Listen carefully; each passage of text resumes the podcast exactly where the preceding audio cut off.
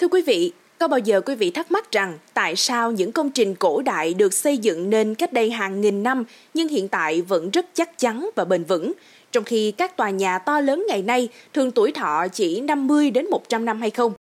Các nhà khoa học đã tìm ra những thành phần bí ẩn mà người xưa cho vào bê tông giúp tăng tuổi thọ các công trình cổ đại.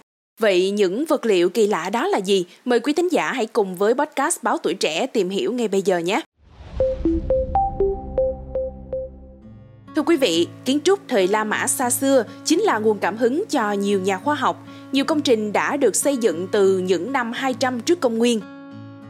Trong một nghiên cứu mới đây, Amer Mazik, kỹ sư dân dụng tại Viện Công nghệ Massachusetts và nhóm nghiên cứu nhận thấy sức mạnh của bê tông La Mã đến từ những khối vôi được phân bổ rải rác khắp các mảng bê tông thay vì được trộn đều như kỹ thuật hiện đại.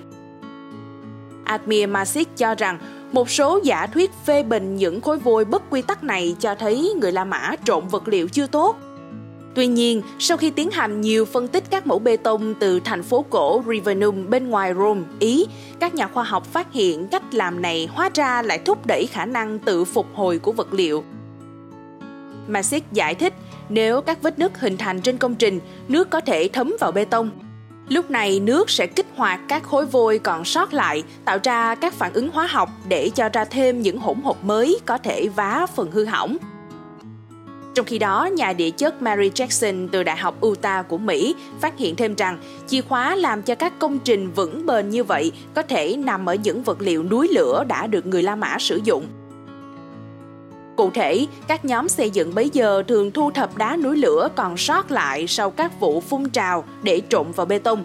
Vật liệu này có thể phản ứng với một số nguyên tố tự nhiên để bịt kín các vết nứt xuất hiện theo thời gian.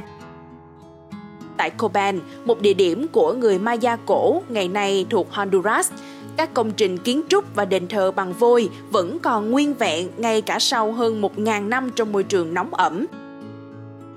Bên cạnh đó, một nghiên cứu trong năm 2023 của nhóm nhà khoa học từ Đại học Granada, Tây Ban Nha cho thấy bí mật lại đến từ những loài thực vật.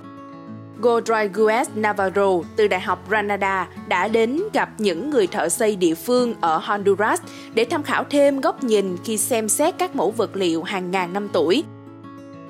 Nhóm tìm ra chiết xuất từ cây chucum và chiote địa phương trong hỗn hợp vôi của người Maya – khi thử nghiệm công thức, nhóm cho vôi vào nước và thêm nước ép từ vỏ cây chucum và chiote. Nhóm nhận thấy thạch cao thu được có độ bền đặc biệt, có thể chống lại các hư hỏng vật lý và hóa học. Khi phóng to vật liệu, các nhà khoa học nhận thấy một số chất hữu cơ từ nước ép này đã được tích hợp vào cấu trúc phân tử của thạch cao các công trình. Nhờ vậy, thạch cao của người Maya có thể mô phỏng các cấu trúc tự nhiên chắc chắn như vỏ sò và gai nhím biển – một số nghiên cứu khác đã tìm thấy tất cả các loại vật liệu tự nhiên được trộn vào các công trình từ lâu đời như chiết xuất từ trái cây, sữa, sữa đông phô mai, bia, thậm chí cả phân và nước tiểu.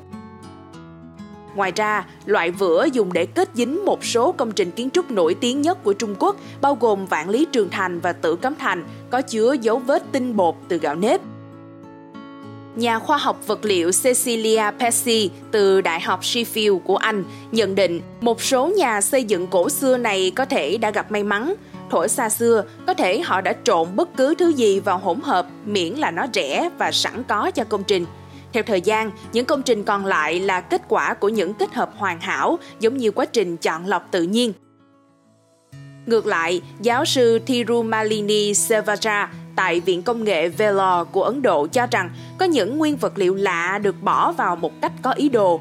Theo nghiên cứu của Severa, tại các khu vực ẩm ướt của Ấn Độ, các nhà xây dựng đã sử dụng các loại thảo mộc địa phương để giúp các công trình chống lại độ ẩm. Hoặc dọc theo bờ biển, các nhà xây dựng cổ lại thêm vào đường thốt nốt có thể giúp hạn chế tác hại của muối biển. Còn ở những khu vực có nguy cơ động đất cao, họ đã sử dụng một loại gạch nổi làm từ trấu. Chính vì vậy mà vị giáo sư này đã kết luận rằng những công trình cổ đại đứng vững bền lâu như vậy là vì họ đã biết khu vực, điều kiện đất đai và khí hậu để tạo các vật liệu phù hợp. Mong là số podcast ngày hôm nay đã lý giải được phần nào nguyên do tại sao nhiều công trình cổ đại lại đứng vững được hàng ngàn năm như vậy. Đừng quên theo dõi để tiếp tục đồng hành với podcast Báo Tuổi Trẻ trong những số phát sóng lần sau. Xin chào tạm biệt và hẹn gặp lại.